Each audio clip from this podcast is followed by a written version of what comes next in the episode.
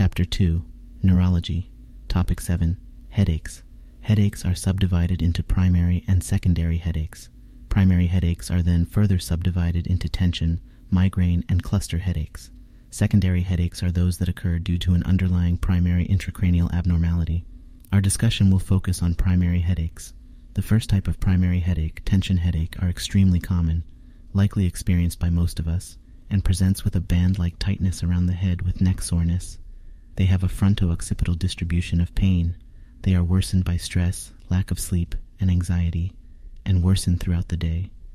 Management is through avoidance of stressors. Medications that are used to provide symptomatic relief include nonsteroidal anti-inflammatory drugs and acetaminophen. The next subtype of primary headaches are migraines. Risk factors include being female and family history. They are worsened by certain foods such as chocolate, wine, cheese, and also changes in weather, sleep, and menses. Migraines worsened by menses are referred to as catamenial migraines. Typical signs and symptoms are photophobia and phonophobia. Patients may also have an aura, which are visual and sensory disturbances prior to migraine onset. Nausea and vomiting are also common. Migraines typically last between 4 to 72 hours. Other subtypes of migraines which may have atypical presentations or durations include complicated migraines, basilar migraines, and status migrainosus. In the acute phase, migraines are primarily treated with triptans, sumatriptan or rizatriptan, nonsteroidal anti-inflammatory drugs, and dopamine antagonist antiemetics such as chlorpromazine, metoclopramide, or prochlorperazine. Prophylaxis should be considered for patients with greater than four migraines per month lasting greater than 12 hours. The choice of pharmacotherapy should be based on patient comorbidities. Options include beta blockers like propranolol, timolol, metoprolol, antidepressant class of medications such as venlafaxine or amitriptyline, Anticonvulsant class of medications such as topiramate or valproate may also be considered. Prevention of migraines is focused on avoiding exacerbating factors. The last subtype of primary headache is cluster headaches. The two main risk factors are being male and smoking. Typical signs and symptoms are severe unilateral retroorbital pain, lacrimation, conjunctival injection, and partial Horner's syndrome, which will have ptosis and miosis.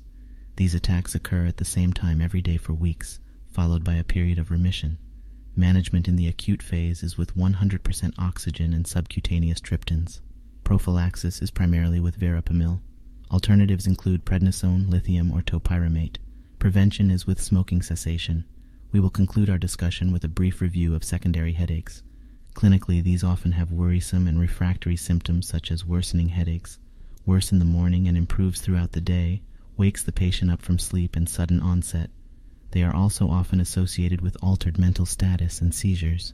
These findings should prompt further evaluation of an underlying intracranial abnormality. Some common causes include pseudotumor cerebri, also known as idiopathic intracranial hypertension, meningitis, glaucoma, giant cell arteritis, hemorrhage, stroke, hypertension, tumor, and trauma. Pseudotumor cerebri, also known as idiopathic intracranial hypertension, is commonly seen in obese young females. It is also associated with medications such as vitamin A, tetracyclines, and oral contraceptives. Signs and symptoms include visual disturbances, papilledema, enlarging blind spot, nausea, and vomiting. Diagnostics include neuroimaging with MRI or CT to exclude an intracranial pathology. Lumbar puncture will be significant for increased opening pressure but will otherwise be unremarkable. Management of idiopathic intracranial hypertension is with weight loss. Medications that may help include acetazolamide and furosemide. For refractory cases, a ventriculoperitoneal shunt can be placed or optic nerve fenestration can be performed. This allows CSF to drain via the optic nerve sheath. If left untreated, idiopathic intracranial hypertension can result in irreversible blindness. We will conclude with a brief review of other causes of secondary headaches. Additional details of these pathologies will be discussed in the appropriate sections. Meningitis will present with fever, headache, and neck stiffness. Glaucoma will result in eye pain, conjunctival injection, and halos. Giant cell arteritis is typified by jaw claudication, tender or palpable temporal artery, and blindness. It is associated with polymyalgia rheumatica in 50% of cases. Hypertension with headaches occurs with blood pressures greater than 180 over 100 millimeters mercury this is referred to as a hypertensive emergency. It will present with dizziness and visual disturbances. Tumors result in headache due to mass effect. Symptoms depend on the location of the mass producing focal neurologic deficits. Concussion will present with headaches associated with amnesia and a history of trauma.